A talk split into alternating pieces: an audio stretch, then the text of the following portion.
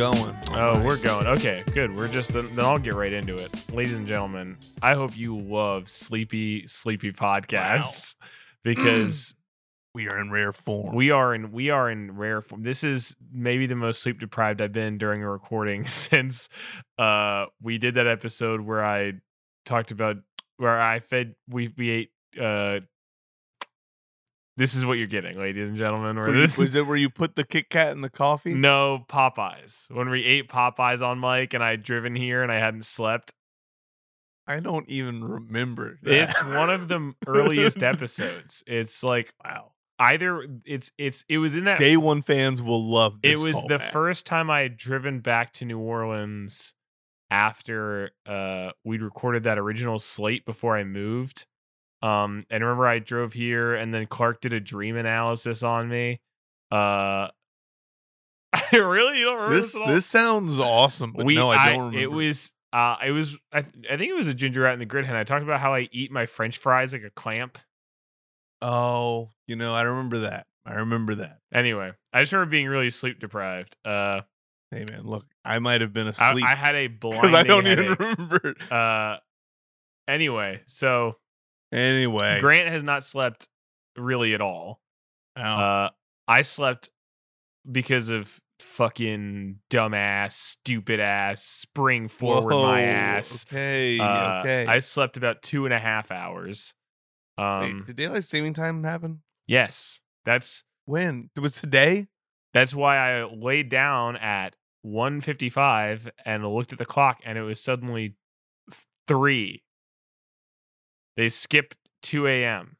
Um, so last night I went out. Uh, I have a, I have a fun story. Sorry, let me start with a fun story. Uh, Well, hold on. First, this is Bonafide Tastemakers. Uh, you want? Okay, yeah, yeah. Uh, We, we should back. do this. Yeah, I should we should do this real quick. podcast. they uh, are names. All right.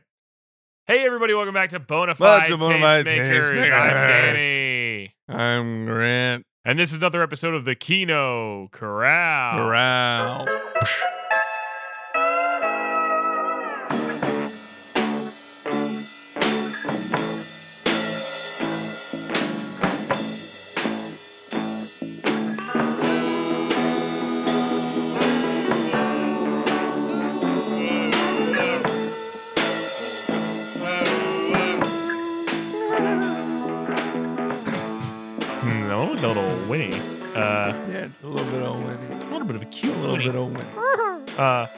So Yeah, like uh, the poos on the podcast. The cute little Winnie. this actually relates. I'm gonna tie this back To into Winnie my the story. Pooh? I'm gonna tie this back into my story. All right. So, okay. Last night I Did you went see a heffalump? No, Don't answer that. Just keep going. I wish. you last, wish. last night I went out to a listen. I, Listening. being a white guy who hosts a movie podcast, this may Mm-hmm. not telegraph. I really like dancing. Uh, I I'm not good at it. That part definitely telegraphs, but I do enjoy it. Uh, last night I went out to a dance bar, not quite like a club, eh, dance bar, I Mhm. guess. Uh, and dance bar and grill. dance dance bar and grill. Um, Dance dance bar and grill. Lady Day at the dance bar and grill. Uh, and That's- s- good. the thing about like being like a like a dude going to a dance bar alone is it like Fellas, you ever been a dude going to a dance bar dude at a alone? dance bar alone. I have, and the thing is that I and it's great. You get to lead so, all night long. Not unfairly so.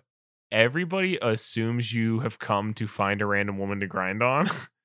Uh, not my vibe. Um, Mhm. now, girls, if you want to say hello to me at the bar, I'm not going to say no.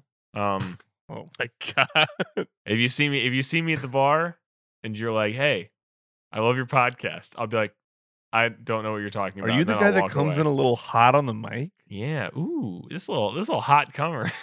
Uh, hey, buy me a drink. buy me a drink first. Yeah, you you can afford it. You have a I come. podcast. Uh, so I was there, and basically, a, a girl came up to speak to me and was like, "Do you want to dance?" And I was like, "Uh, sure."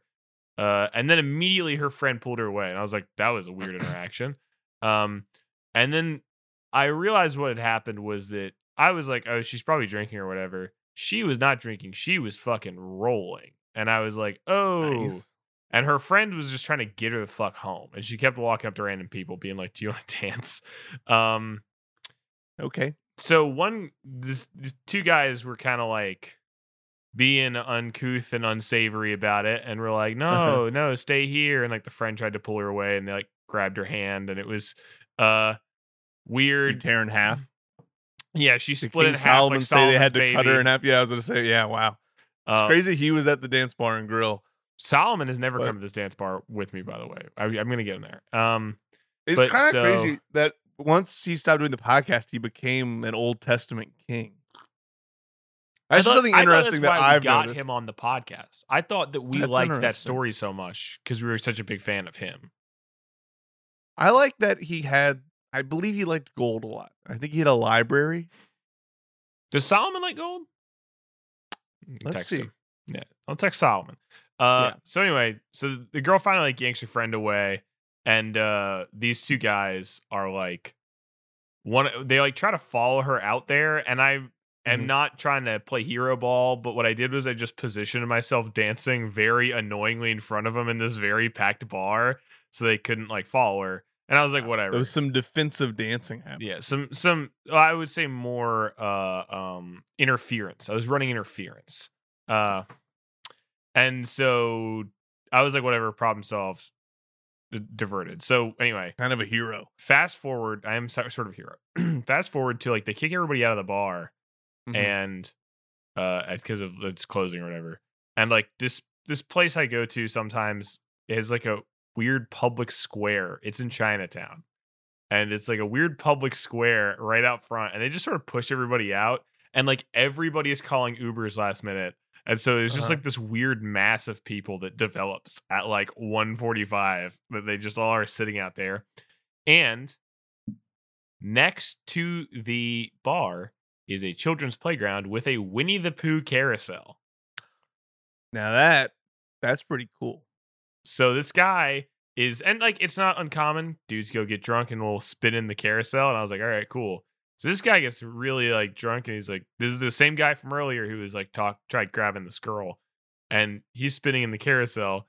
And then he like walks up to this area where I was standing, and just prior to this, some girl had walked up to me. I'm like sitting sort of like on a low wall, and she's like, I sit next to you? I'm just waiting on my boyfriend. He's inside." And I was The like, low wall of Chinatown. the low wall of Chinatown. Uh, wow. yes, the the low. Oh, I I see what you did. See, I took Did you, a have- second. did you get a picture? no, but I, I'm on my I'll go back game. and take a picture. I'll go back and take a picture. Please. I'll tweet it. I'll be like, hey, Look, this we'll go wall. together.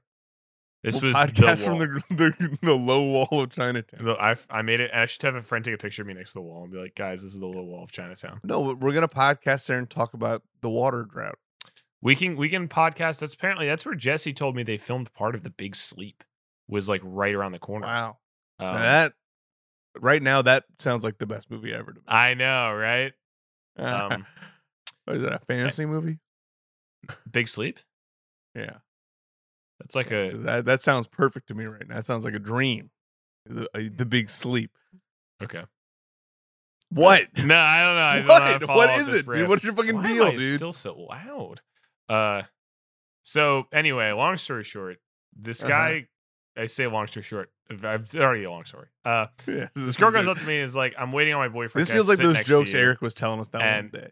Yes, it does. Uh, and I was Real like, sure. We were talking. This guy, the drunk guy from before, comes up to this girl, and he's like, "Hey, girl, can I like, you know, what you what you doing after this?" And then everybody's like looking, it's like, oh, well, it's daylight savings. It's almost it's about to be three in the morning. We're all gonna go home and Mhm. sleep. Um, You guys didn't want to have your daylight savings time kiss? no, and also stroke of when they skip 2 a.m. that would honestly have been a, such a great start if he was like, "Listen, if you kiss me right when the clock strikes daylight savings switch, you actually get a wish." I'd be like, "All right, I'll consider it." And he was All like, right. I, "I wouldn't. I'm not talking to you." And I'd be like, "Yeah, but I'm everybody, everybody gets a free wish, right?" Uh, we'll all kiss it No, once. you get a free thing from Wish. oh, I get a free order from Wish. Yeah, Uh, pretty cool stuff. That's cool. Um, Yeah, it's really cool. A lot of great items, guys. great this there. this We actually this week's episode is sponsored by Wish. uh, Uh, you're gonna hear about that from Adlar later. oh, Okay, all right. Well, later, later. He's, he's, he's gonna come back. um, The Wait, what? the stroke of 2 a.m. it's, it's interesting. I love you, you 2 a.m. separated that word. Okay, I don't like how horny you've got Uh, and your time away from which this guy is clearly horny trying to pick up this girl. And uh, yes. Are you so sure it wasn't Adlar? if he was Adlar, I would have found this way more funny. Uh, Okay, all right. but so he's like, he just is saying, like, yeah, yeah, come on, I'm like, you know, let's go. And she's like, nah, I'm waiting on my guy. He's in the bathroom. And uh, he My goes, guy. he goes, you don't, you don't have a boyfriend. okay, all right, And I was, I was like, what a, what a great strategy to just be like, you don't have a boyfriend. You're a liar. And he literally goes, She's lying to me. She's and he looks at me like I'm gonna back him up. Also, as if I know anything. I just met these people 20 seconds ago. And Mhm. he's like, I know when people are lying to me, man. I'm looking in her eyes. She ain't got a Dude, he- boyfriend. she ain't got a boyfriend. Was it. Tim Roth? Was this I- Tim Roth mm, Yes, it was Tim Roth. So now let's in p- character? Are they doing a Lie to Me reboot? continue continue reality? this Sorry. continue this story like it's Tim Roth. So he's in your head. Mm-hmm. Doing the Southern accent, in Imagine it's really Tim Roth. you gotta Uh, love that. the guy actually was like do had like like a Latino Los Angeles like a Chicano accent, but I I don't want to Mhm. do it because I can't do one of those well. Uh, so he's like, yeah, come on, like you know, you're lying to me. You don't have a boyfriend. You don't have a boyfriend. And uh and and she's like, what are you talking? Yes, I do. He's in the bathroom, and uh, the, he's like, just be honest with me. Hey, look, just be honest with me. If you're not interested, just say that. And she goes, Oh, okay, I'm not interested. And he's like, look, all you, all you got to do is be honest with me. All you have to do is be honest with me. And I was like, dude, she just was. She just said she's not interested. And then he looks at me and he looks, I shit you not, he looks around like a like a fucking Kingdom Hearts character animation. He looks over both shoulders. because he was looking for his keyblade. He was ready to beat the shit out yeah. of you, man. He just goes, Whoa. Whoa. Things got really weird right now. and I, and like I'm like looking at the girls. I'm like, what? And I was like, what's what? And he's like, things, bro. Things are getting really weird. You gotta calm down. and I was like, Mm. yeah, I agree. Things are. This is this whole thing's really weird. Let's just cut it out. And he's like, bro, you Whoa, gotta. you hit him with You the gotta calm down. DJ and Tanner. and then he starts walking backward away from me and he goes, Hmm. I'll fuck you up, bro. Don't think I won't fuck you up as he's walking away from me. and I was like, okay. And then he's like, yeah, bro, I will. I'm gonna. I will fuck you up as he's walking. fuck you. He's walking backward and he finally turns around and just sits back in the Winnie the Pooh carousel Look, he had to take a beat. and then just stays there and doesn't speak to us. That was good. That probably was best case scenario. And then m- maybe 30 seconds later, the girl's boyfriend just walks out and is like, "Hey, who are, who's this guy? What I miss?" And then they were like, "Some guy wanted to fight him because he thought you weren't real." and the boyfriend's like, "What?" only in Hollywood, guys. this is in Chinatown, not in Hollywood. But well, what- know your neighborhoods, Grant. We got to go to all these neighborhoods when you come. I just assume I forget that Hollywood is a neighborhood of just Los Angeles isn't just Hollywood. Oh yeah, baby. They're two different things. So why did you stay? I so that's my ten minute story. Why did you not? Uh, why did you not go to sleep?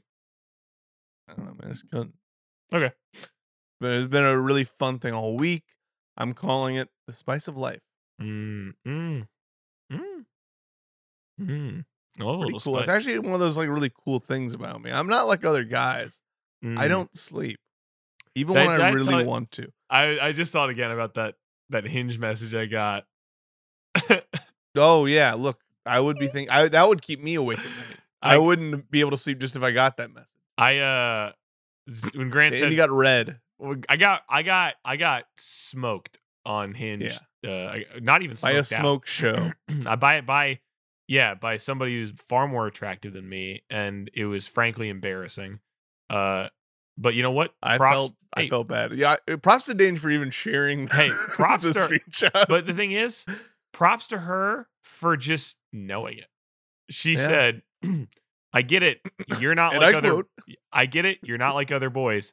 You like city pop, emo bands, and Newgrounds animations." And I was like, "All right, um, you know how what? quickly did she read you? Like, it it I think I like had put up something on Hinge about like I don't know I like early internet stuff and like indie rock and she oh no. and- and because it was like what's a weird thing I don't know Hinge sucks anyway but uh, but I will say the- Wow. the Hinge cringe? the pr- cringe yeah, and I at eight. cringe the app meant to be deleted uh so that's all just just that hey she she surgically destroyed me and i was like why did you match with me just to send me that but i would too congrats Okay, so that's how some people get their kicks, man. on route 66 On Uh, Route 66. Yeah, she was actually driving and texting, and that was really irresponsible. and she actually didn't message me back any of the nine times i messaged her just because she died that's that's all yeah, man. Yeah, that's, that's yeah she died tragically in an accident on route 66 and she also also also she's lightning mcqueen uh she's And that was the worst part. That was the worst part. Was I got that was the worst part. by That she was a Lightning race McQueen. car. Yeah. Was race Ka-chow. car. Yeah, good thing it wasn't a racist car. I, I don't fuck with those. That would be bad. That would have been bad. uh, all right, Uh, we're gonna talk you about like, do you like Tony Shalhoub in those movies? I like Tony Shalhoub. Yeah, no, he's one of the, one of the greats, one of the He's- all timers. Just like he's We love you, Tony. anytime Come on. he's on screen, I'm like, I love this guy. I love this guy, Tony. Come on, we'll talk. uh Talk Snake out of con. I remember. I don't even remember the name of the movie. There was some weird movie that was on Sci-Fi at like two in the morning about like a future society. And I was like, Mm-hmm. this movie sucks. This movie sucks. Why am I watching this? And then Tony Shalhoub showed up for like two minutes. I was like, I got to watch the rest of this movie. Was he in the rest of the movie, or was this? he showed up a couple times. Yeah, You gotta love that. You gotta love, even if it's brief. Just a little, a little brief Shalhoub. You know, Yeah, I love. Yeah, I love the Shalhoub up. you know, Shalhoub brief. Uh, I believe is the new James A. Michener novel, Yeah, man. like Pelican Brief, but it's about Yeah. Shalhoub. Uh, okay, Pelican Brief, man. That's I like that, but I still don't watch big sleep. I haven't either. Uh, okay, okay. I've heard it's more Wait, like the let's talk- Pelican, uh, the Pelican Long. Let's talk That about movie, movies. That's not brief. Let's talk about movies. It's like at least two Sp- hours. Speaking of movies, let's We're talk talking about movies. We're talking All about movies. I'm trying to tell you a hilarious Do you joke. do you want do you want to start with the movies you've watched since January 30th, or should I? Oh, January 30th. We got a lot of things to talk about since then. Well, we're gonna keep it kind of tight. All right, let's let's keep, keep, it high and keep it tight. Let's try to be done by 10. I I don't have. Look, I, I'm fine with that. Okay. I'm more than fine. so just just pick and choose I'd right now. there's that. a few You'd that you want to talk that, about. wouldn't I would I would love that. Yes, I would fucking love that. That's why I Yeah. asked. I don't have that many. I haven't been watching movies as much movies as I uh, am infamous for doing. okay. Uh, But uh, I mean, look, it just depends on where we want to start. Do we want to start with me? I'll start. do we I'll wanna start with- I'll start because I actually have one I do want to talk about. Uh, Let's do it. Briefly watch The Big Short. Yeah, that Pelican briefly. That Pelican briefly watch The Big Short. Yeah, that movie's great. I don't understand why that movie's just fucking phenomenal. Um, Andy loves it. I'm probably just gonna keep my mouth shut on Adam McKay. We've heard enough of my takes on Adam McKay. uh, I just don't understand why his movie's gotten worse since then. That's all. it's like this is he should just He's do this again. Fucking- I know. Uh, I know. I haven't watched the new Lakers thing though, so I, I'll probably give it a shot. Uh, so I've been on a, Harumph. Or I, I don't think I talked about Jackass Forever, have I? Uh, let's start with uh, Jackass. pro- I don't think so. Jackass Forever is a phenomenal movie. And it's not no longer in theaters, but hopefully you got the chance to see it in theaters. If you didn't, make sure you watch it with people. Jackass by itself is very lame and very boring. I mean, like not by itself, sorry, by yourself. I feel like it's not nearly I feel like most comedies are like that, but but Eh. definitely watch Jackass with your friends. I could not like I was scream laughing in the fucking theater. I it was the most fun I've had in a theater in like probably a decade. Uh, Wow. so that movie is great. Uh, the new cast members all do stuff that totally amps up everything. Like you would think it's just a bunch of old guys hurting themselves, but like Johnny Knoxville doesn't even do that much in this movie. Um, there's some behind the scenes reasons for that besides just him being old. But like, Mhm. but like they have like Jasper from uh Odd Future. Odd Future is in there, and then Mm-hmm. uh they have a couple like Instagram stunt dudes like poopies and stuff where it's like, oh, this is like weird. I guess they like just grabbed them off the internet, but they all do a really good job. Oh, you actually got they got them all on Fiverr. Oh, really? That's great. I, Yeah. Actually about to hire a dude off Fiverr for something. So Look, I'll Fiverr, if he's great wants to do some stunts guys. he's at it. Fiverr is actually sponsoring this week's episode. Adlar's going to come on in a little bit. And bit. they paid us five dollars for the ad. Yeah, that was the best part. Is that yeah they paid us They their said, rates. yeah, they, yeah, exactly. You, we get paid your rates. Uh, It's like no, we'll give you a Fiverr to talk. I about. never I never did a I never showed you I did get at one point I was I was a little too drunk and I went on uh Fiverr and I ordered a champagne Bobby t-shirt design. that. That sounds awesome. I think I, Yeah. I gotta send that to you eventually. It's somewhere in my in my uh computer, but uh it, it honestly came out very good. You know, I was I'm like excited. furious. Look, a lot of great, lot of great overqualified artists doing Mhm. great work on Fiverr for way less money than they probably should be. Oh, asking for. absolutely. Um But you gotta love the hustle. There's a guy that does slide guitar stuff that lives in Europe that uh me me and other people love contracting work out to. He'll do. It's just great. He's just amazing. A lot of great people. My my scheme Some of the I- greatest people. I want to I want to try I saw I, I I've bought a bunch of antique uh um what is it uh b- uh Butt plugs. thing the sheet music The thing. like I was trying the word music. notation Yes, I mean I was close. Notation was, was, close. the word I was thinking uh but so it's Mhm. like the little the short books of like back when like Tin Pan Alley they would sell songs like just like a book and yeah, I was, yeah, the songbook. yeah, so I would write or I would buy some of these, and none of them have been recorded. Like I would just yeah. see one. I I'm like- remember you bringing this up. Yeah. and so I want to send pictures of the notations to a guy on Fiverr, and then I and then be like, "Hey man, can you just record this and tell?" Because I just want to know what it sounds like. Like, just send it to a pianist and just be like, "Hey, can you just like record this right out of the book?" And just I just kind of want to know what it sounds like. And uh and then what I want to do is take the things pianists send me and Mhm. sample them so that I am the only person who will ever have a flip of this song. Because no other That's not a person bad has idea. recorded it. I think But what you definitely should do is you should just uh you should just become one of those big old megaphone singers and just Oh, you should make that kind of yeah yeah, yeah. you should make that kind of your whole Where thing. I I, think that would really fit your vibe. yeah. It'd be really good. Yeah, you do it as Desi Arnaz too. That'd be cool. Oh, be, like, oh I wasn't doing it as Desi. Arnaz, but I, I well, you just said Lucy. we kind can of get a little bit of a Desi going. Desi Arnaz, you know. Yeah, being Uh, the Ricardos. Anybody? Hey, Anyone? want to be a Ricardo? Hey, everyone these days want to be. Everybody wants to be a Ricardo. uh, I want to get frisky, Ricardo. Eh? Uh, meet me at the dance club. Told me I have a podcast. Desi Desi Arnaz. Uh, okay, that's all. Jackass is great. You should watch Jackass. It's the fucking. You heard him, guys. You- Uh, you heard him. your turn. My turn, guys. So let's start things off with the low lights. Mhm. I know we want to talk the low lights. Everybody Okay. listening, raise your hand if you've watched the Bruce Willis film Hudson Hawk. Oh, I'll wait. I'll wait. Oh, time ago. Danny, Danny's hand shot a up. really long time ago. I don't remember much about it, but I do remember it. Uh, he it's a movie about uh Bruce Willis. He plays a bank robber who syncs up all the robberies to like show tunes, Yeah, like the time timing of them. yeah. So it's just kind of an excuse for him to do some uh, musical numbers. That's what I knew about it, at least. But then, like, you start the movie and like we literally flash back to the era of Leonardo da Vinci, and I'm like, this. I, I'm already can tell that this is gonna have some problems. This rules. A lot of voiceover. Uh, da Vinci builds a machine that can turn, like, basically transmute anything into gold. Uh, it's a lot more about that than the the musical caper aspect, which is a little bit of a bummer.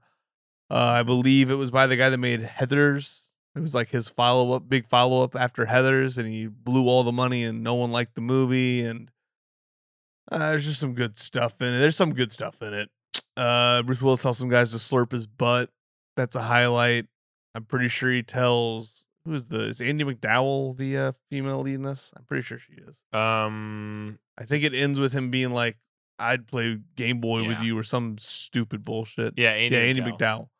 Hey, you know, and Andie MacDowell was actually in another movie I saw uh this month that we'll, we're going to talk about in a future episode, but I'll I'll, I'll tease it right now. I, I saw Magic Mike XXL.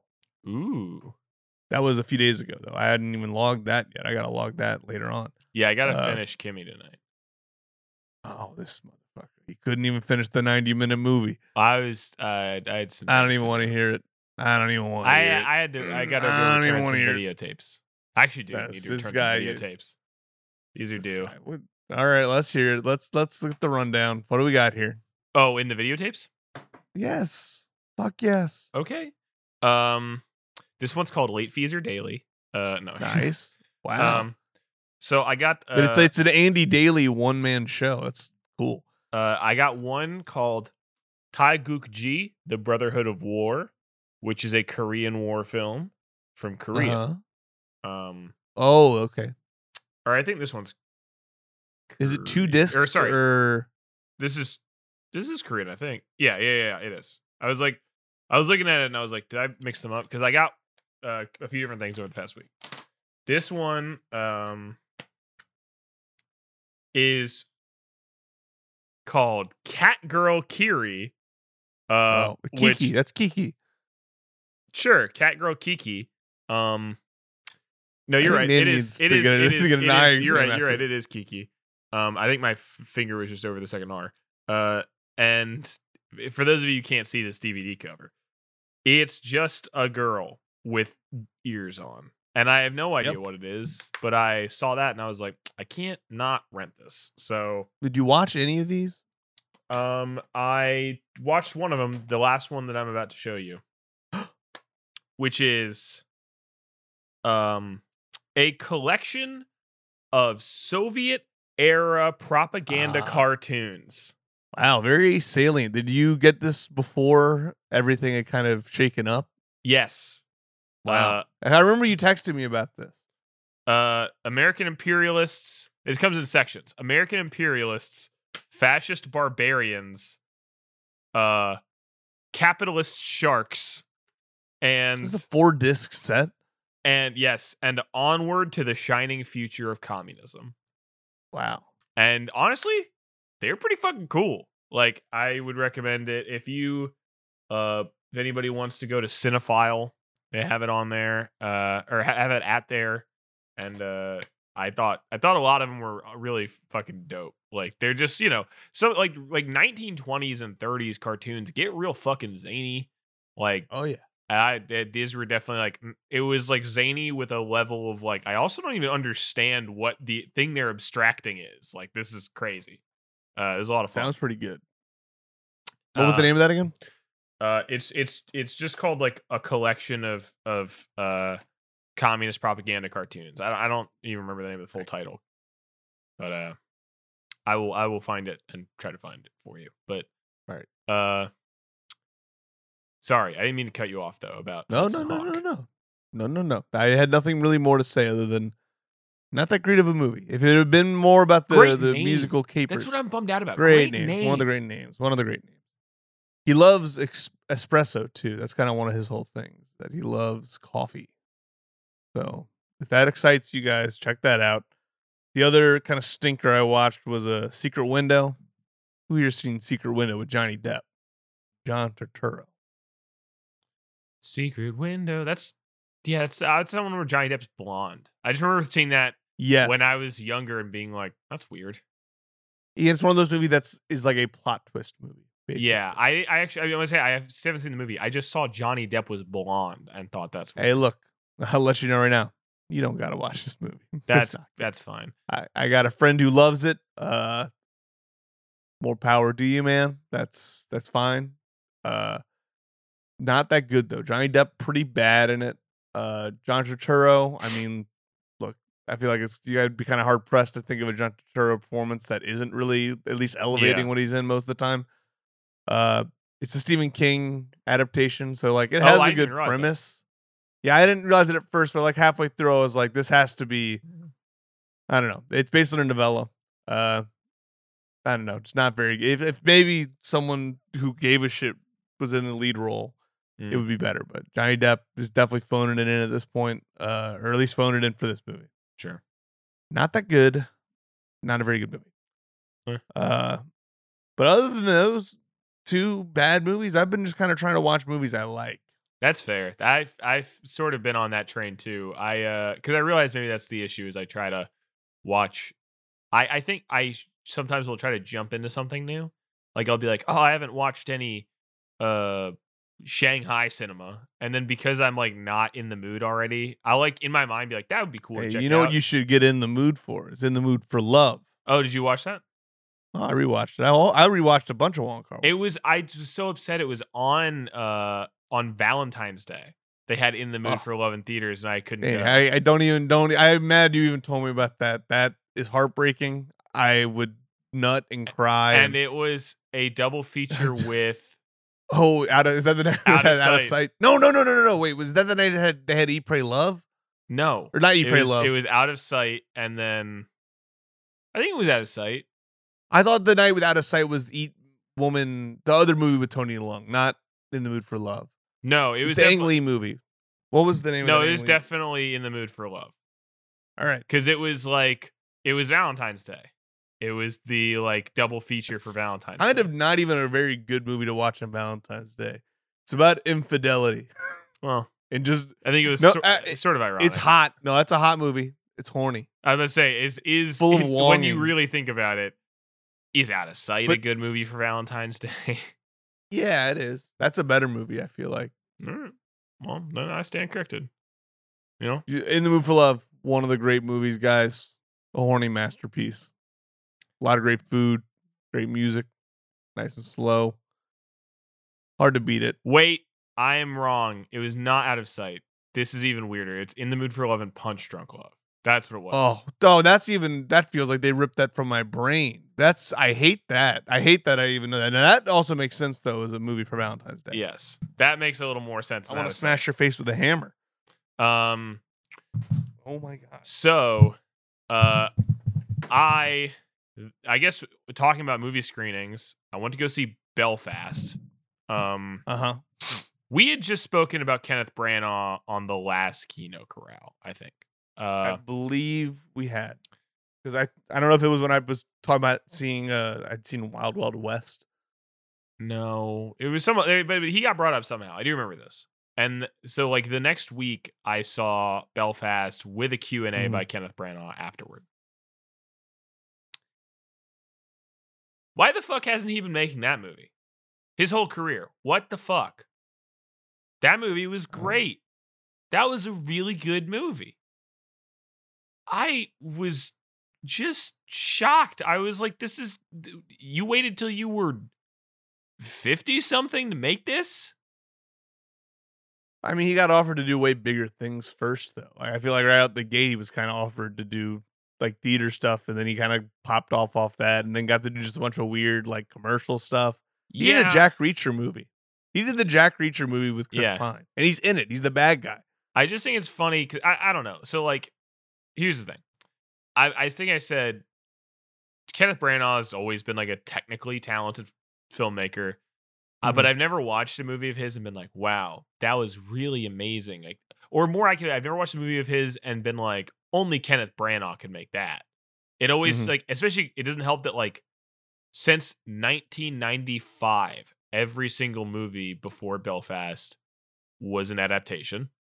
And so I was always like, whatever, like it's like, sure, it's like Shakespeare, or it's like Murder on the Orient, where it's like, oh yeah, it's like another movie he's adapting, or it's fucking Thor, or whatever. I'm like, oh, it's like always like a movie where, oh I'm yeah, like- he did Thor also. which I like. I like I said during that podcast, I was like, that's probably his like to me his best movie up until this Wow. point.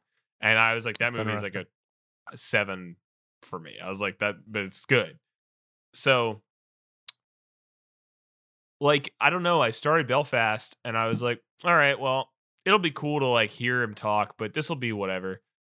And uh Grant is fleeing. Uh Uh, you- trying to get into some old bag of McDonald's that some dickhead Oh. left back. By you. dickhead, I mean my brother. Oh. Um, What a dickhead! What was he thinking? so it a just, child could get into that. Is a there- child, much like the the character in the movie Belfast. Yes, much. It's actually the whole plot of the film is Northern and Southern Ireland are fighting over McDonald's exclusivity rights. Yeah. Uh, I'm sorry. That's Wow, Danny really cracked himself up with that. they one. call it the McTroubles, which you can have a McTrouble with two McDoubles. Anyway, uh, so Kenneth Branagh like wrote a movie that I feel like finally like nobody else could have made.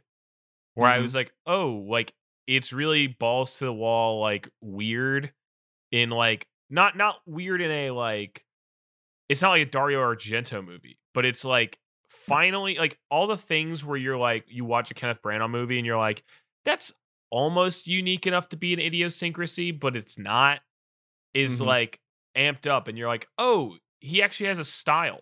Like when he makes a movie that he wrote and that he gets to do all the creative things on, he actually can make a movie that is like uh like I watched it and I was like that is a Kenneth Branagh movie, not a Marvel movie directed by Kenneth Branagh or a Shakespeare movie directed by Kenneth Branagh or a fucking you know murder mystery re- reboot directed by Kenneth Branagh. It's a Kenneth Branagh movie.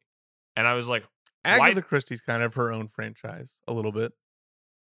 Yeah, but that's my point. Is it's all a franchise. I know. I'm just saying. I'm just saying. But I I, I want to I want to expand it a little past Sure. just the remake of the Sidney Lumet movie. um I Oh my! and then he this cat is driving Grant crazy. Um He- But it's always when we record, he decides to make as much fucking noise as possible. That's so funny. I love Bongo. He's awesome. He's like, pay attention to me. Um, Yeah, that's classic him. and it's Oh, really shit. funny because Kenneth Branagh said during the Q and A, and I wrote this down because I thought it was so interesting.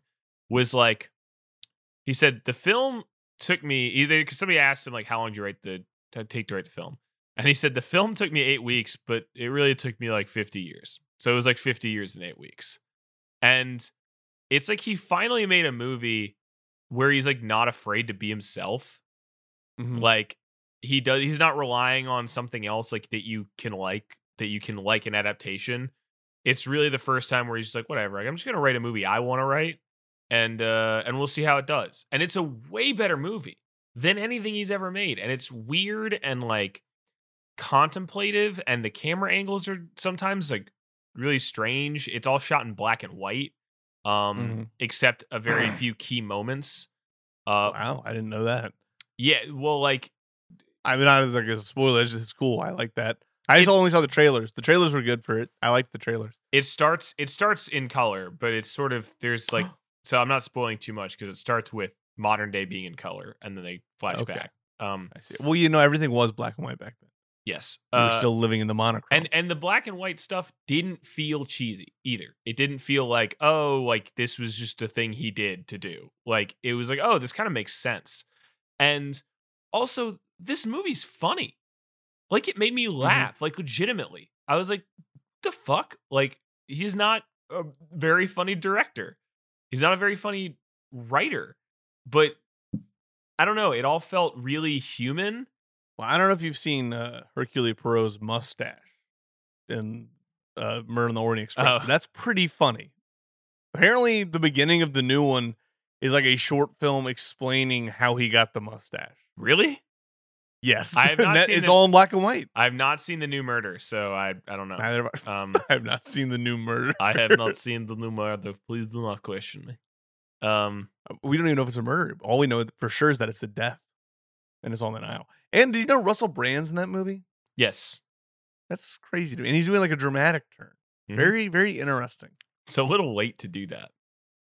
Very, very much so. But uh I mean, sure, man, if that's what uh your prerogative.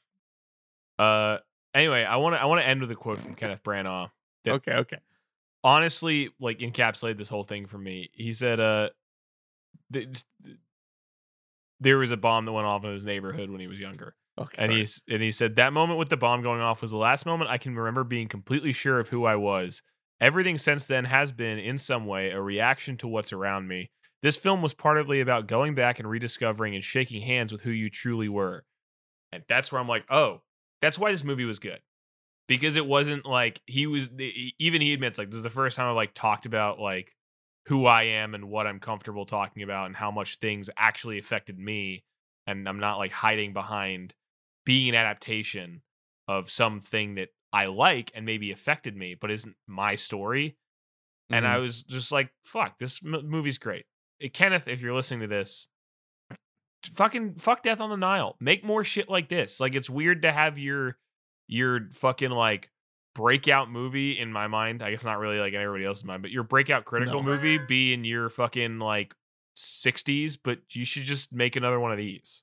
This is way better than anything you've ever made. So fuck it. Like just do more of these. Judi Dench is phenomenal. Um she's in She's movie. in it. Yeah. Oh, I love me some Judi. She's, man. uh, Dame Judi. She's the main character's grandmother, and like, yeah, I don't know. Like, this film is funny. It's heart wrenching. It. I don't. Do I think it deserves to be in the best picture? This year, I don't have a This problem is with the kind of shit that they love, though. They But- love movies. But here's the thing: this year, I don't have a problem with it because like, there's at least two other films I would cut out before it.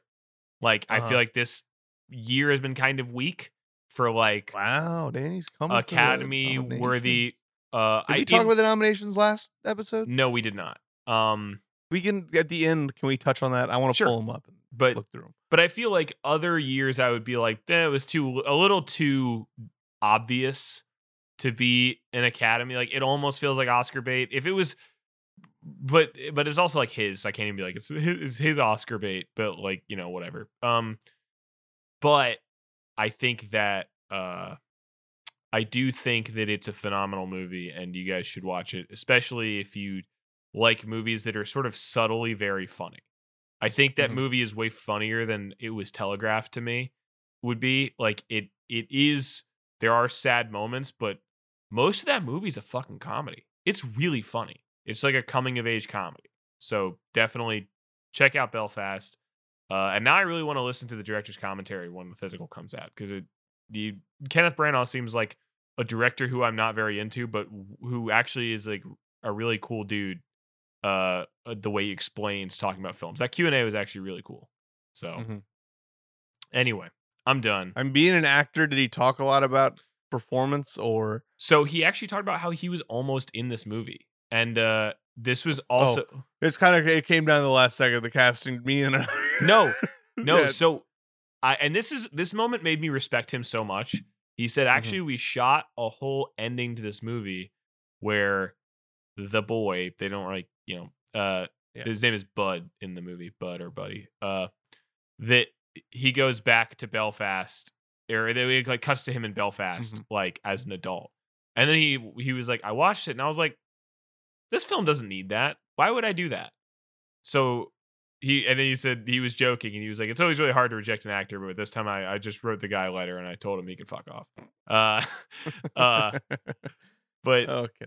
but he You said can it. tell he he probably was he had that was like oh I'm gonna say this one Yeah, well, I'm sure. I'm sure. Well, I'm sure he's been asked. Uh, like he's been making the rounds for the fucking Oscars. I'm sure he's been asked that question. Like, why weren't you in this one? Like at least five or six times. But uh, but so it was. It was. It was cool though to to have him be like, I actually did cast myself in this movie. We recorded something and I realized it wasn't worth it. Like because I feel like if that's when that's when that is when you are more of a director than an actor. Is like Mhm. if you were an actor, you'd be like, man, I loved my performance, or like, man, I just really like doing that scene. I would put myself in. But as a director, to watch that and be like, that's not what makes this movie better. And I was Mhm. like, there you go. That's why I respect you. That's phenomenal. Uh, look well pivoting from a movie that was subtly funny to a movie that's uh, in your face funny. I, Mhm. I rewatched Alan Partridge, Alpha Papa, a Hell Blu-ray that. Danny gave me forever ago. Uh, look, guys, that was the initial the batch of bona fide tastemakers DVDs. true. It's so true. Was that two I Coogan features? I pulled up to Grant's house. This is I to record a dialogue tree. Is before we ever had this idea for the podcast. And I had just gone to Dollar Tree and bought a bunch of uh of Blu-rays. Uh, so definitely, definitely cool that you finally are getting around to some of this. Yeah, I mean, I I'd seen Alpha Pop before, but I it was my first thing that I ever saw Alan Partridge in. Mhm. Uh, I can I, now that I've kind of seen the whole scope of everything, I can say that this might be like one of the best Alan Partridge projects, the peak Partridge project. a, a peach, even. A pe- I- fuck. peak, yeah. Well, he's a peach. He's a peach. I don't want to see that peach. You know what I'm saying? All right, look, you Steve actually you get to see it for you, me. You get to see his ass in this I know, movie. I He loses his pants. It's in the trailer, actually. Yeah, it's, I, Great haven't seen, stuff. I haven't seen the movie, but I did see the trailer. Yeah, yeah. You saw the whole fucking hitch, that whole caboose. Danny was on I saw the movie nude Hitch. looking up Steve Coogan. Yeah. He he actually used the Mister Skin vision or whatever that slowed the scene down so that he could take a Mm. closer look at that partridge Badussy. Fuck, I don't remember what movie I was watching recently where I was like, I should watch this movie with my roommates. I'm sorry, I'm, I'm gonna let you back down Partridge in a second, but I was watching. I was like, I should watch a movie with my that's fine, that's roommates, fine. and then they were like, "Oh, we can't tonight." And I was like, "All right, I'll just watch it alone." And there was so much topless gratuitousness, and I was like, "What the fuck?" Like, I'm glad I didn't watch this Gratuitity. That's what I like to call it. gratuitity. Uh, Yeah. And I was like, I'm really glad I didn't watch Somehow other people. Got the kick drum. He hit the kick drum just now, and it made That's awesome. an audible sound. this this what cat doing rules. He's kind of Uh, a genius. He's kind of a musical savant. Sorry, I was speaking of music, I wanted to ask you earlier when you were talking about notation. Favorite clef? Like I, I'm a treble clef guy. I respect the bass clef, Huh. but uh, I, I think wrong, but that's okay. That's fine. I That's think fine. I think I just it's like it's like this movie. It's a little It- too- uh, it's like this movie in a way. I like things that are in your face. I like things that aren't No. subtle. I like things that are really out No, there. no. You know, just like really Dan- like that's look at true. But that is true about Danny. That is true about Danny. Uh, I find the treble clef a little flowery. It looks a little too much, doing a little too much, but not really doing enough. Now the bass Mm, clef, mm. that's that's a Agree beautiful clef right there. disagree. It's a Agree it's a beautiful clef.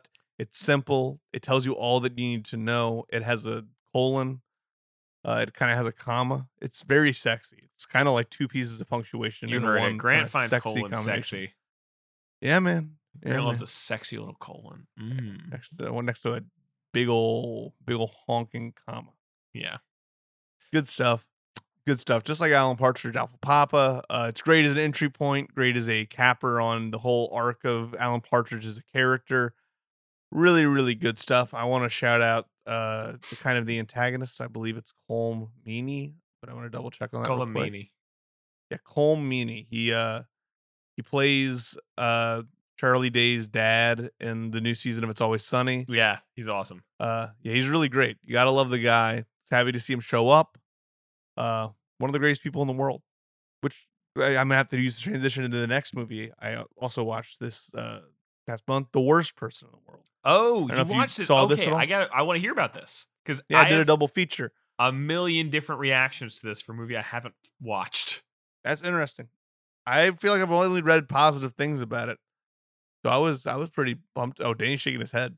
Interesting, One of my uh, coworkers was like that movie was the most, and and this is a person who like works in film. This isn't just like a normal like a normie, a normie McNormieson.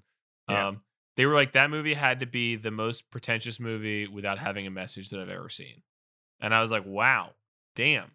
Uh, I would say that's a pretty uh unfair characterization of it, but that's just my opinion. okay. I mean, I, I haven't watched. I have no opinion, but I, I get the them hearing being that, it's and I was like, pretentious, but. I think it definitely had a message. I think that's just kind of like I don't know. You don't Mhm. even need to throw that in there if you don't like the movie. That's fine. It is pretentious, okay. but like to say it doesn't have a message, I feel like is very reductive. Yeah. but maybe that's just my opinion. I thought it was pretty good. The lead actress I thought was really, really good. Uh, both of the kind of love interests were really good. I don't really know much about this uh, director. I believe this Me was neither. Swedish or Norwegian. I think it's a Norwegian movie. It was good though. I'm not even gonna try and pronounce the director's name, but I I thought it was good. Uh, you know, you might you might like th- hearing this. It ends with Art Garfunkel's "Waters of March." I'm in. It's I'm it was in. awesome. Uh, my whole review on Letterboxd is just Waters of March, kind of like teary, cute eye emoji. That like it's I was wondering up. what that was. That makes sense that it's the Garfunkel song. Oh yeah, and then I found out that was like a cover, and then I listened to the original, and like he really, I mean, his, he is the better version, I think, Oh yeah. but it's very similar. I mean, I I wasn't sure if he like had a interesting interpretation because there's the whole breakdown and bridge and thing, but it's very much structurally like the original. It's, It was interesting. Great Sergio Mendes version. If you're a fan of Sergio Mendes, uh, that was the day I did a double feature feature at the uh, theater. Though I watched The Godfather on Dolby IMAX or Dolby Cinema or whatever, and then I watched The Worst Person in the World right after that. Good day Thoughts on The Godfather? good movie. I don't know. I'm not gonna have anything really groundbreaking to say about The Godfather. Uh, if you love 70s editing styles, which I do, you'll you'll laugh, you'll cry. Okay, now if I remember correctly, You'll you come, said that you'll had leave. never really, you had never finished The Godfather because you slept through a portion of it. I did say that, and but watching it back, I really am like, I really didn't miss that much. I was kind of gaslit. I feel like when I fell asleep when I watched The Godfather. Because I watched nearly all of that goddamn movie, and I really missed. Like, I saw, I thought I missed a lot of the Italy stuff. I saw most of that fucking shit. That's not a long part of that movie at all. No, it was it's kind of ridiculous. I was kind of mad when I got to that and realized I had seen this movie basically. I'm glad I got to see it in theaters, but like I was thinking I kind of had like a whole gap in my hmm my my cinema knowledge, and that's not true. I haven't seen the other ones. That's the gap, really. But uh, so so I got to ask you now though, having rewatched it, like, uh huh. Do you think that it's worth all of the love that it gets? I mean, Like, I'm just in your personal opinion, because I I it's- I have a really d- weirdly like I think that movie is great. My Yeah, dad good thinks movie. it's the greatest movie of all time. I think a lot of dads do. yeah, Um, no, it feels like the ultimate. It's all on TV. You catch it. You can catch it halfway fucking through, and you can still finish the whole thing. And Yeah. it's it's great in that regard because that's not really something that you see with a lot of three hour movies, pretty much. But uh, it just feels like one of like the the kind of like the the platonic ideal of a movie you would catch on TV and watch all of like all afternoon long. That's kind of true. That it is the platonic. you sit down to watch a scene and you kind of just get caught in it. It's uh, it's good, very good. Again, I think uh, that you're not going to hear anything groundbreaking in my. No, I mean, I, 50 but year, I, I, uh, I, I care about your retrospective opinion. I review. care about your opinion. Yeah, it's a good movie. It's a good movie. Uh, Uh, I like it. especially it's like as you and I have talked about, like being into like, hey, I I love '70s mafia shit. Like that's like Mhm. so. I'm curious, like as you know, you and I have talked about our mutual love of like early Scorsese and like Mhm. you know stuff like that. I was curious to know where you landed on The Godfather. So that was all. It's good. Uh, I mean, if you like film dissolves, hmm you will go crazy for this movie. Yeah, But personally, and personally, this is just me. It's I, Scorsese movies are just edited in a way that is I- definitely more appealing to me. hmm Uh, they're definitely a lot flashier. This isn't like a flashy movie. It is flashy in some ways. There's there's segments that are flashy, but largely this isn't like a crazy flashy movie or anything. I feel like the words I would use are like it's stylish. Scors- Stylish is the way I would describe it. Scorsese's movies, especially sort of in that era, are very sudden. Like there's a lot of quickness to it. Um, whereas, uh, like The Godfather, especially the first one, is a very patient movie. It will hang on definitely. everything. Yes, and it will dissolve on everything. Yeah, and and, and it's still good. It's great, but it's Yeah. just like damn. Like it uh-huh. definitely will sit on something like on a shot, and I'll be like, it's just letting the score play. Which is you know Oh, like I talked about. Good score. Weirdly Good enough, score. when I went we talked about Frankenstein versus the Mummy, it's like that moment could work. You know, if you have a score, you have a great camera, you have a great actor, but sometimes when we try to do that, it's not successful. But The Godfather pulls it off pretty much almost every time. Look, guys, Godfather, pretty good. They should call it The Good Father. Um, I just r- realized I bought two more DVDs. I don't know what these Wow. are. Uh, this one's you just know one what they are. called Trust, uh, which was kind of cool. And then this one, That's really cool. I don't know the name Trust of all. at all, but it's some animated movie. Uh, Move it down a little bit. Hmm. I, I don't know. There's some people standing out front of a taxi. That's kind of all I got. And maybe then it's the anime version of the Jimmy Fallon movie Taxi. the greatest thing I've ever the greatest DVD I've ever purchased. Mm-hmm. Frank Sinatra's Suddenly. Wow. And it looks like a really old DVD. The Treasured Collection. Treasure Box Treasure Collection. box. yeah, wow. Now, Looks like you might. It seems more like the community chest collection, if you ask yes, me. it definitely looks like and here's the thing. It That probably looks like is. something I'd find around my grandpa's house. I don't know if I've ever talked about the Frank Sinatra film Suddenly. I don't think you have because I have no fucking idea what you're talking about. so this is why so the uh i have the news suddenly directed by what's his name um Oh yeah, uh fuck uh video game movie adaptation guy you Uh, Boll. Uwe yeah Uwe Boll suddenly uh it's on our He did bona fide a tastemakers remake list S- suddenly. that's, That's great. yes so this movie is fucking great i mean it is so good it's Oh, it's a but hold on. okay go ahead Ray Liotta's kind of our generation's old blue eyes. If he was playing that character, I would agree. Oh, he's not. No, this is why this movie is so great. Dominic Purcell plays him. Frank Sinatra's the villain, okay, okay. which when you watch the movie, you're like, oh, I fucking get it. This guy is a w- creepy dude. Like, like if you look at Frank, I mean, Frank Sinatra's a very handsome guy, but his face is very angular. He's kind of short. He sort of stands real weird. And, you know, he's a very charismatic guy, but he basically is like a he's just like a psycho in this movie. And the hero is Sterling Hayden. And it's like Sterling Hayden. Sterling Hayden, uh, he was in The Killing. The Oh, okay, okay. uh he was also in um he was like one of those guys who was like sort of a B part like studio Hollywood guy uh uh fuck he was in something else that I watched recently that I was like damn Sterling Hayden's pretty good um but basically like the it's just it really great this movie is really great villain psychology and it's all about Frank Sinatra's plot to murder the president and it's okay. Did all- he not do that in uh that other movie too? No. So the Manchurian candidate, he is the Yeah.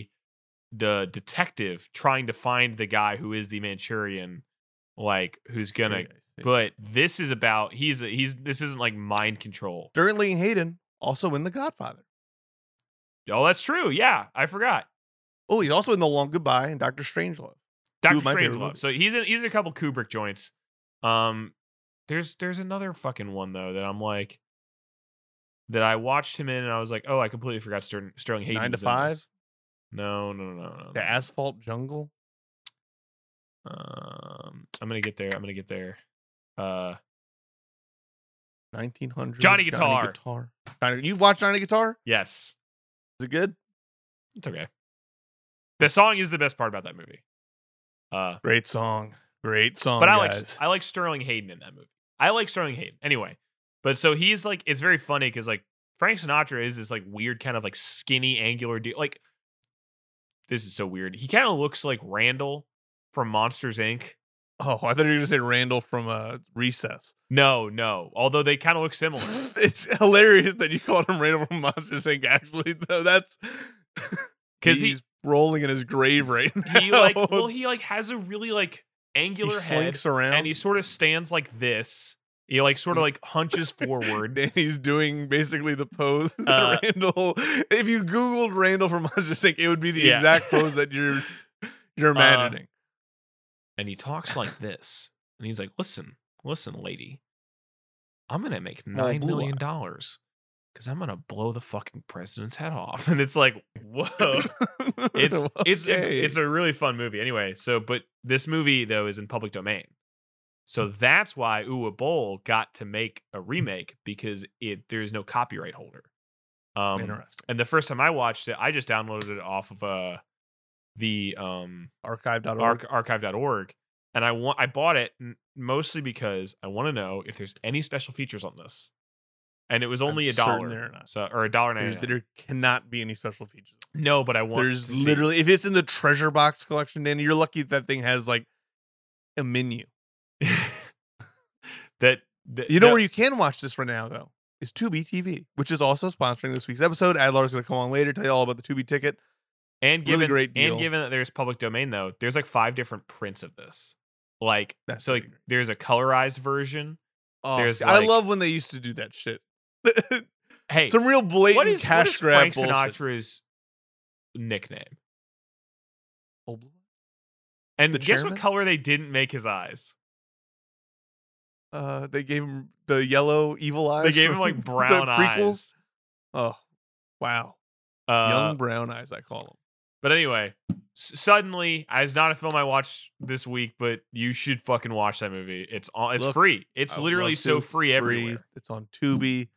It's probably 90 minutes, I would Um, guess. I'm not seeing any uh, length on. Oh, 75 minutes. It's even better. That Yes. is the platonic It's idea. it's in my opinion one of the better like noir thrillers. Uh, Wow. Have you ever seen uh what's the name of that movie? It's called like Shortcut or Detour. I think know. Detour. No. I'm gonna double check that that's the name of it. Detour is a really good 75 minute uh kind of like he starts telling the stories like I bet not I bet you're wondering how I got here, but it's Uh, that kind of thing where then yeah. we flash back, we start to see like every part of the story. It's he's like hitchhiking. It's really really good. Uh, Uh, double check that it's called Detour. An- another it no- is I, 1945. want to clarify noir thriller, not a noir Mhm. detective movie. Before anybody gets Yeah, mad. this this is this is a noir thriller too. okay okay. Detour. Um, I also watched a noir detective movie, Touch of Evil, the 1998 cut. Saw that in theaters. Good movie. Good movie. that fuck? whistle. It Orson Welles guy has a, great. Orson Welles guy has a career in film. Let me tell you. You ever seen F for F is for fake? Oh my god, F watched is that. for fake. That was We in a uh, watch that together. We no, no. I think no. That was but that was something that they we discussed and like that was a UNO Oh. staple. Yeah, was- yeah. I had to watch it for UNO class. I had to watch it for a. Uh, well, I can't say anything, but yeah, I had to watch Yeah. it for class. Good I- movie. I watched it. I, watched it for different a class that I like led. I was I was talking to uh, one of my coworkers about it, who I saw the Touch of Evil with, and I was like, you know, I never really got much into Orson Welles' stuff. I've seen Touch of Evil. I'd watched a different cut for school. I'd watched the original cut for school, um, Uh-huh. and then I've watched Citizen Kane, and I watched F is for Fake, and I was like, F is for Fake. I remember watching that and being like, okay, this is That cool. shit's crazy. It's like he invented the video essay. Yes, I was so I was like, it's like, and I don't. We, we shouldn't talk too much about it because if you haven't seen F is for Fake, you should just watch it. Just go in blind. Yeah, it's such a amazing movie. Yeah. But when it's really good. when sort of the unraveling of that like whole long process starts happening, I just remember being like, what the fuck? I was like, I was like, what is happening? What is this? It's crazy. It's some really nuts stuff. I Uh, led a class on that and exit through the gift shop, and it really is just oh, like that's man, great. that- it's just like though, like F is for Fake eats that movie's lunch, and it was like fifty years before. Like it's just I mean, they're both 50, it they're both great movies, but structurally, F is for Fake, definitely the better movie. Not even close.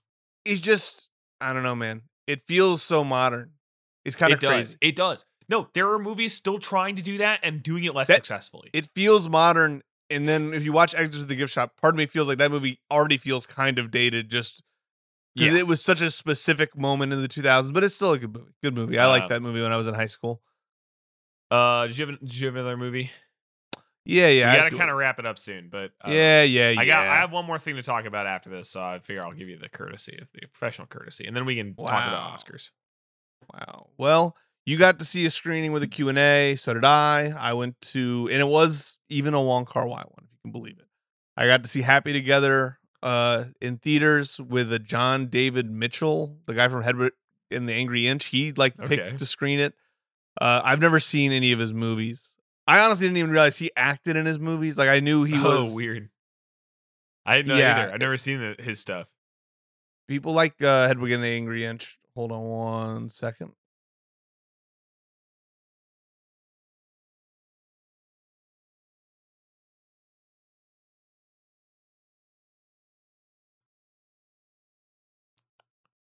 Grant.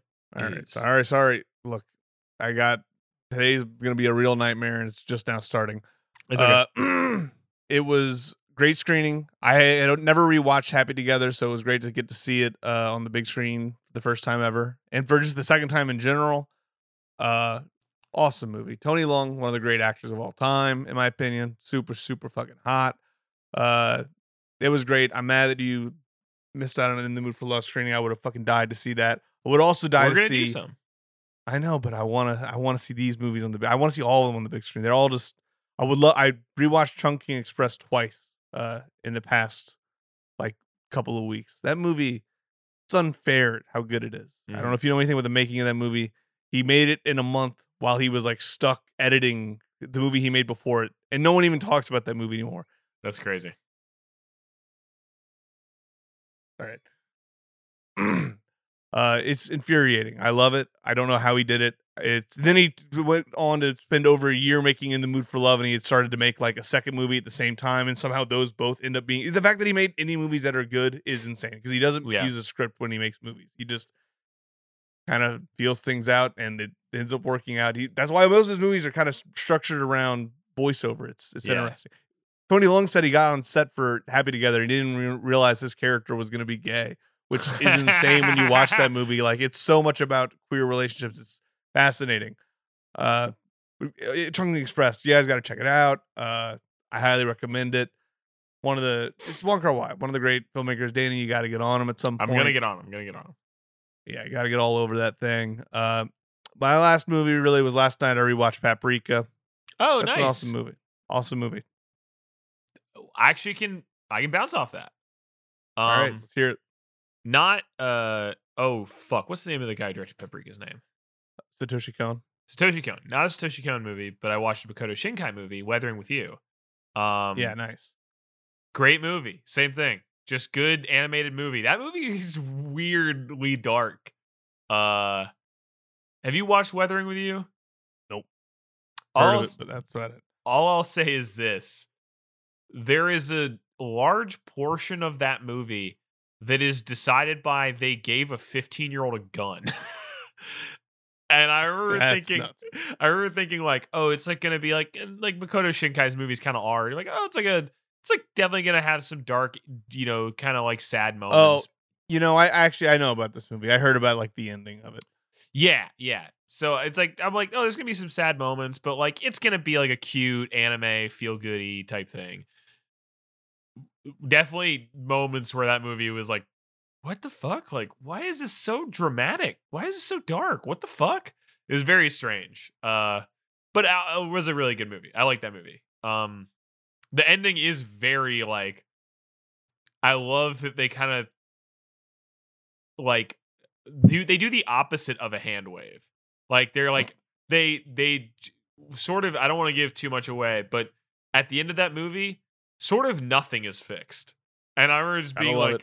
that's so funny. Like that's it's like I love the idea. They're just like, no, no, you know what? Things suck now, but this is the end of the arc for our characters. And I was like, that's great. I love that. And it's but it's still an Sometimes gotta uplifting ending. movie. It's like an uplifting It's- ending where look, the- everything is worse than it started. It's kind of like The Godfather. yeah, exactly. Yeah. Um, Weathering with you, kind of like The Godfather. Kind of like the guy. There's a gun. the There's some love in there. Yeah, Uh, somebody cannoli. travels. Uh, it's much like the God. this is this is what you guys come to the podcast for: hard hitting analysis and comparisons Uh, drawn. I'm so to to end it for me. Uh, the reason I watch Weathering with You, and this is not super comparable. Besides, they're both animated. Uh, I've been going through all of Miyazaki's movies again. I try to do this like Mhm. once a year. Uh, and this time I've been watching all of the documentaries about him. Uh, Mhm. so I watched The Never Ending Man.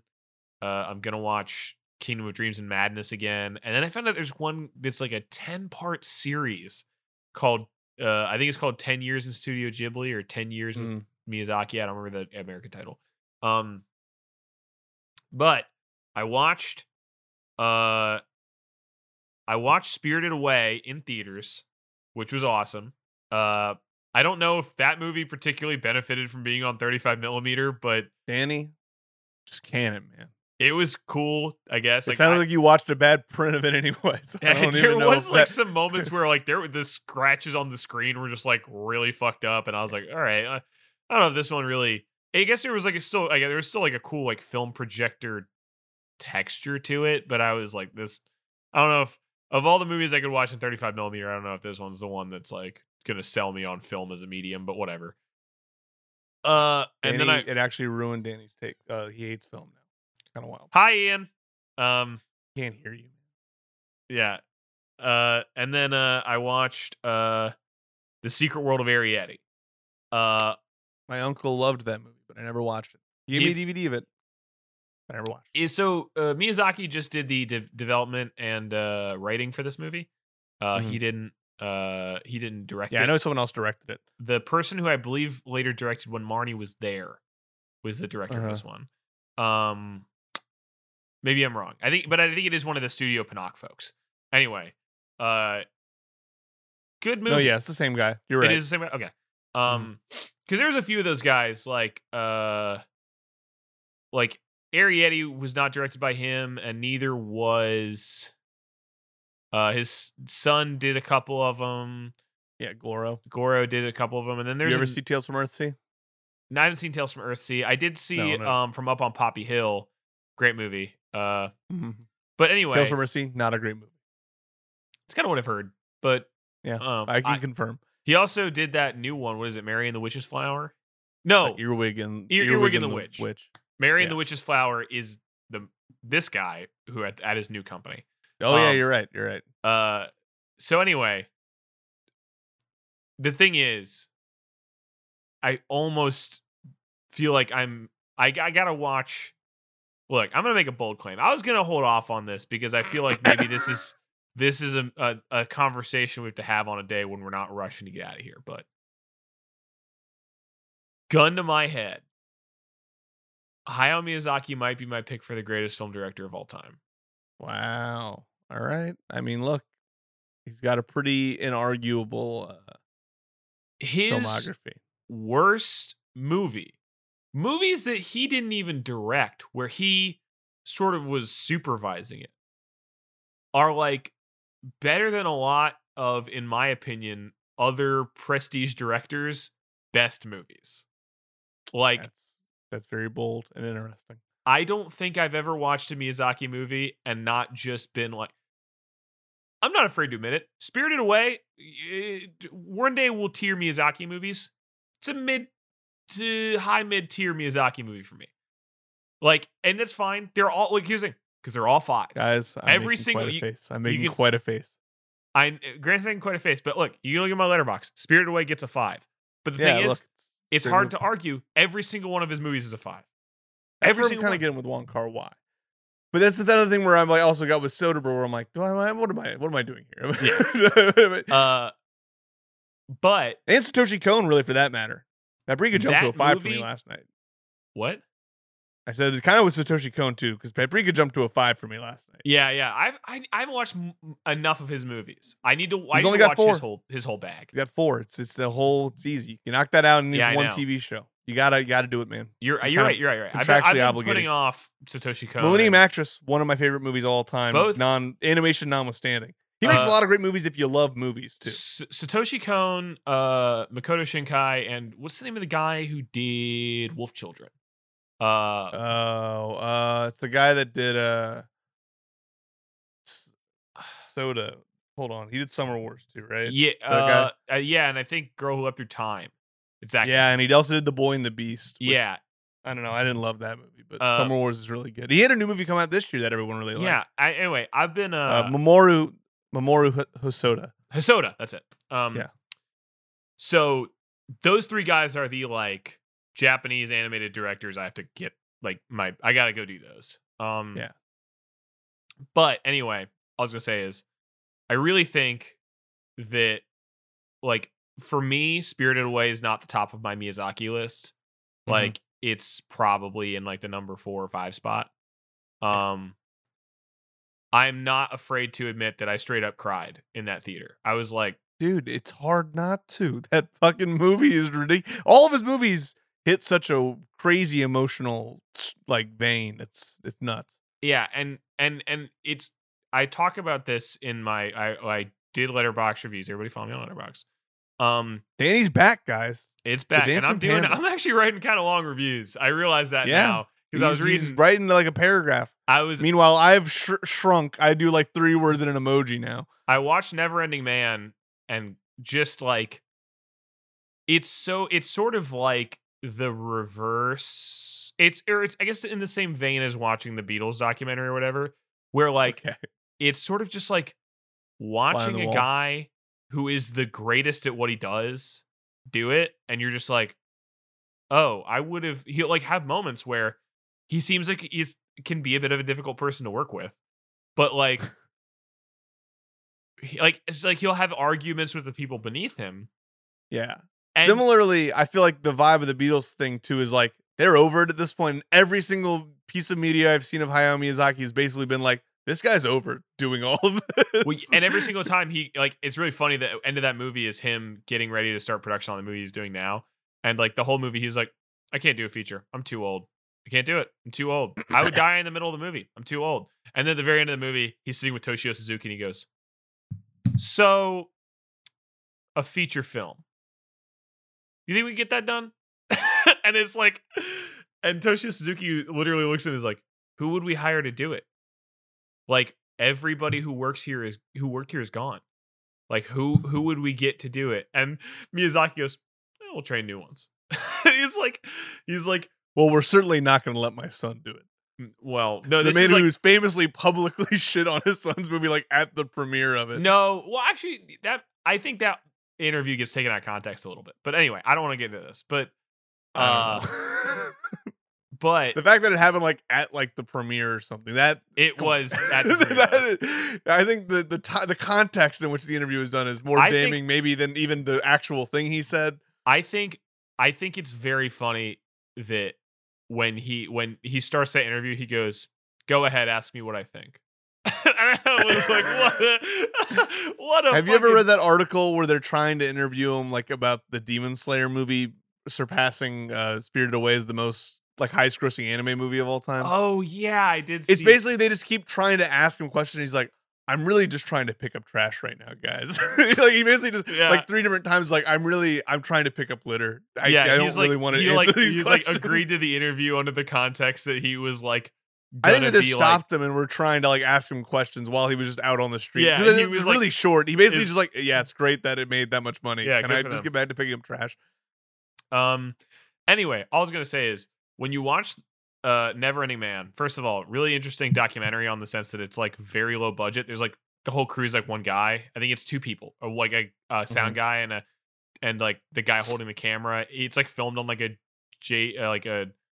It looks like it's filmed on like a Panasonic HMC 150. It's very noisy and kind of like it almost looks like a skate video. It's like very like it just looks very digital, very digital.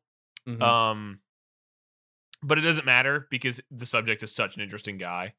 Yeah. Um, and there's moments in that movie where he's like getting in arguments with people, and I can definitely tell you, as somebody who works in the industry, if somebody started arguing with me like, like that, I would be very upset. I'd be annoyed. I'd be like, "This is stupid."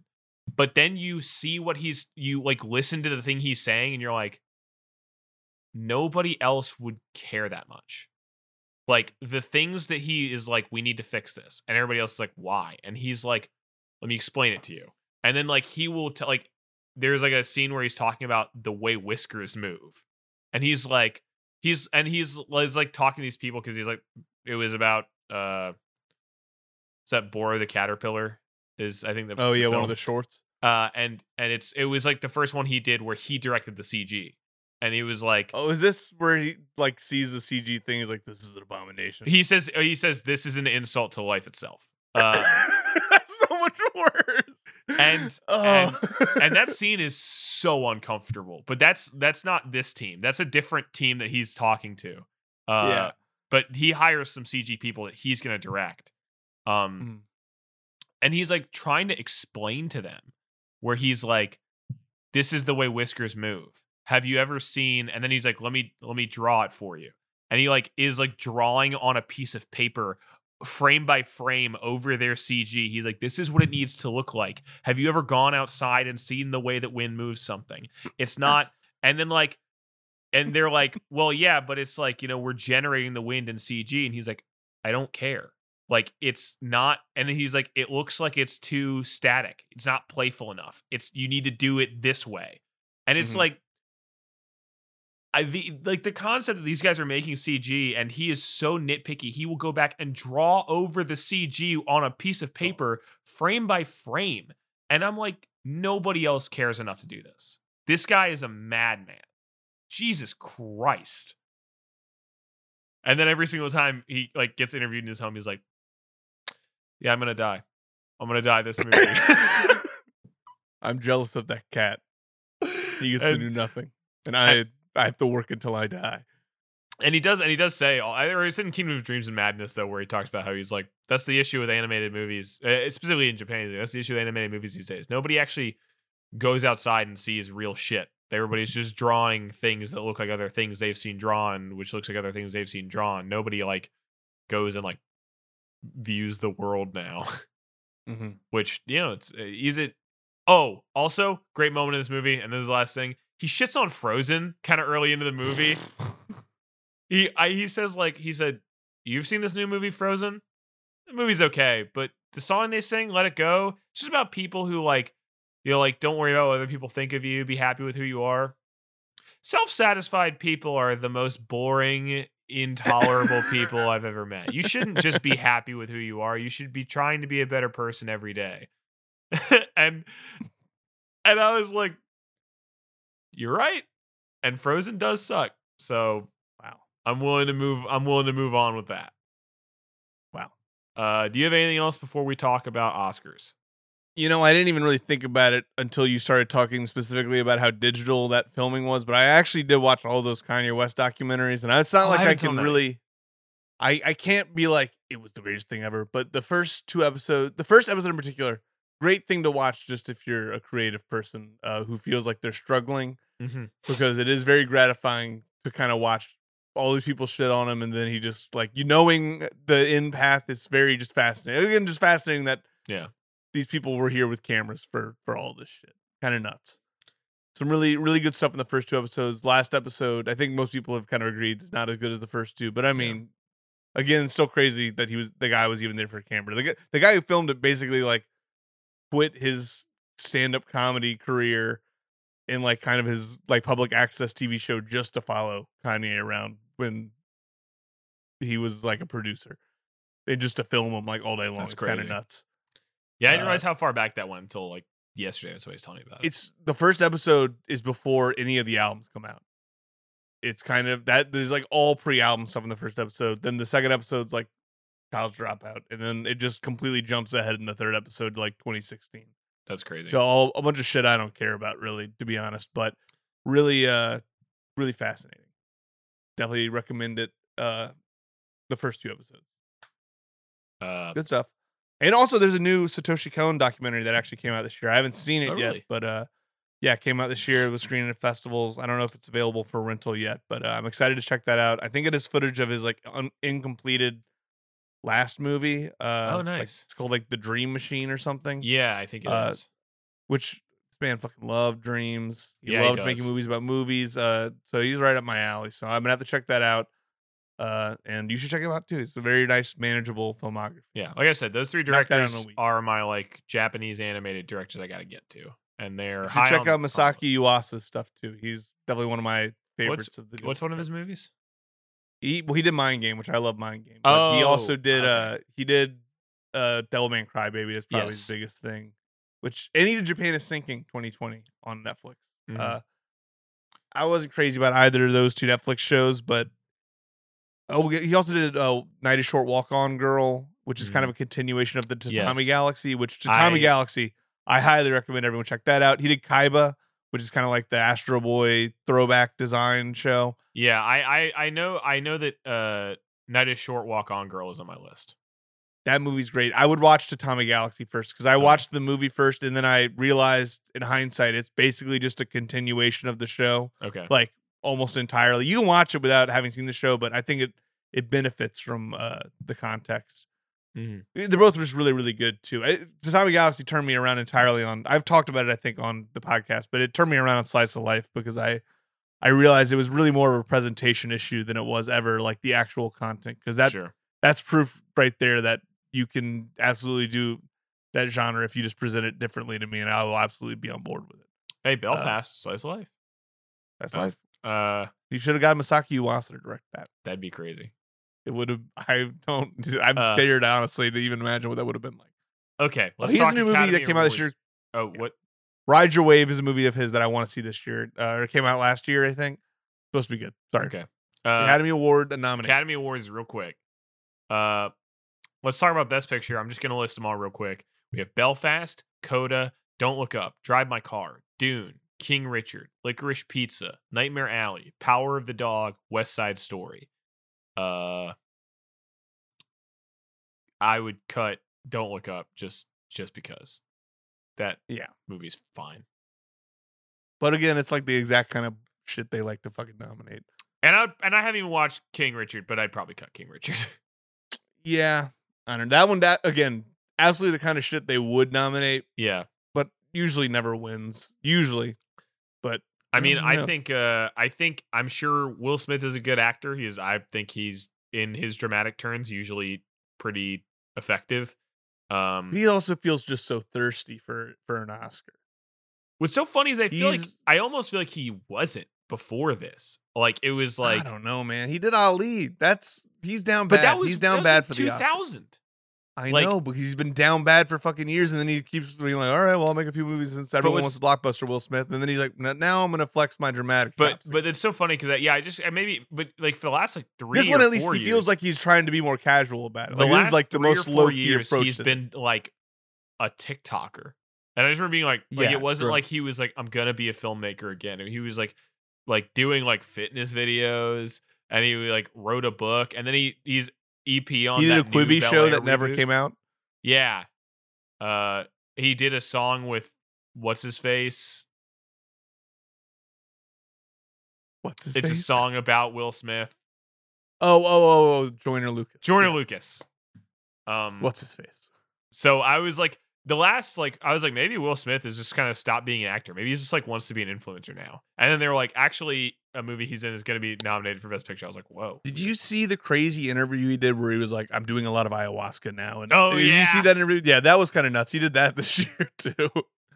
And look, Uh, did you see Drive My Car? Are You gonna watch Drive My Car? I have not watched Drive My Car. No, I there's, I need to I'm watch a lot of these movies still. They're going on at different theaters. saying right good things. I love Haruki Murakami. Uh, so I'm I'm very very intrigued. It's very crazy that they made a three hour movie out of a short story, but that kind of shit happens. I need to watch Dune. I need to watch. I still haven't watched. Literally, the only ones I've seen are Don't Look Up and Belfast.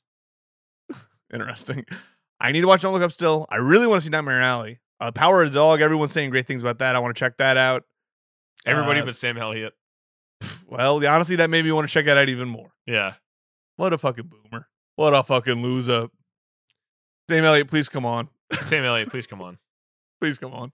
Uh, yeah, I need to watch Dune for sure. Drive, and I was just waiting for all of these things to be on like streaming. Like Drive My Car. Is I think Drive My Car is on HBO now. Now, Uh, Nightmare Alley's on HBO now. Tower Dogs on Netflix. Yeah. Uh, Licorice Pizza's not out yet. I think on streaming, but uh, it's a good movie. Saw twice in theaters. West Side Story, I think, is out on streaming. Yeah, that's on HBO as well. I think it's on HBO and on Disney. I think. I think it's on both of them. Weirdly, because of some weird Fox deal. Uh, but that's a really good movie. Uh, any other things specific you want to talk about? Like any other? Uh, I'm scrolling down like the actors and actresses. Uh, I uh, think it's interesting. J.K. Simmons got nominated Best Actor Supporting Role for being the Ricardos. Who even is he? I I- didn't even I realize he got nominated. I don't. I haven't watched that movie, but he wasn't. I don't even think he was in the trailer. I was like weird. Um, Kind of nuts. Kind of nuts. uh, and then Kieran Hinds from Belfast also totally reasonable. I didn't realize Kristen Dunst was in Power of the Dog until very, very recently. Actually, Blank Check just did an episode of Power of the Dog. They were doing all the Jane Campion movies, so that's Oh, been uh, fun to listen to. Uh, but yeah, I didn't realize Kristen Dunst was in it until I was listening to that episode. I'm a delinquent too who listens to the episodes without watching the movies. I'm a sicko. I'm a sick freak. Uh, he does it for our podcast too. That's not true. I, I watch every movie we talk about except for that one episode of Stranger Things that Uh, I actually had watched, but it had been just like weeks before. Uh, best worst person in the world got best screenplay or best original screenplay nomination too. That's interesting. Kind of Oh, yeah. surprised they didn't nominate the lead actress, but you know, you know, they, usually they'll throw fucking foreign films a, the bone of Mm-hmm. screenplay as opposed to giving them a uh, an acting or one of the big four nominations. So like, kind of a bummer, but I also kind of get it. I've heard The Hand of God is really good. I my brother got a screener for that, and I was like, oh, that's pretty dope. Like, Or even Uh, who's, who's the hand of uh, international feature. It's Italy, Italian film. Okay. Well, I don't know if we even talked about it. I was so fucking happy to see that Flea got nominated for best documentary, Yeah, best animated feature, and best international feature. Highly recommended. That was I have awesome not watched movie. that Probably movie the yet, best but movie everybody tells me that it's like the fucking like it's the tits right now. Danny, the emotional climax is set to Veridis Quo by Daft Punk. Okay, You gotta watch it. You have to. I literally fucking cried in the theater when that part happened. and and I love, by the way, that they let an animated movie be documentary. Like I, Well, they had to. They, they literally, I literally watched the movie. I'm like, they're gonna shaft this movie. There's no way it's gonna get nominated in all three of these categories, even though it fucking deserves to be nominated in each of these categories. And I'm so fucking. It's one of the cooler things I feel like the Oscars have done. eh, Just it, since I've been following them, I I thought it was really really cool they did that because I think it absolutely deserves the spot in each one of those categories. Uh, yeah. Okay. I don't think I've got any more. I mean, I feel like all I don't have much to talk on most of these. I I haven't watched enough to give an opinion.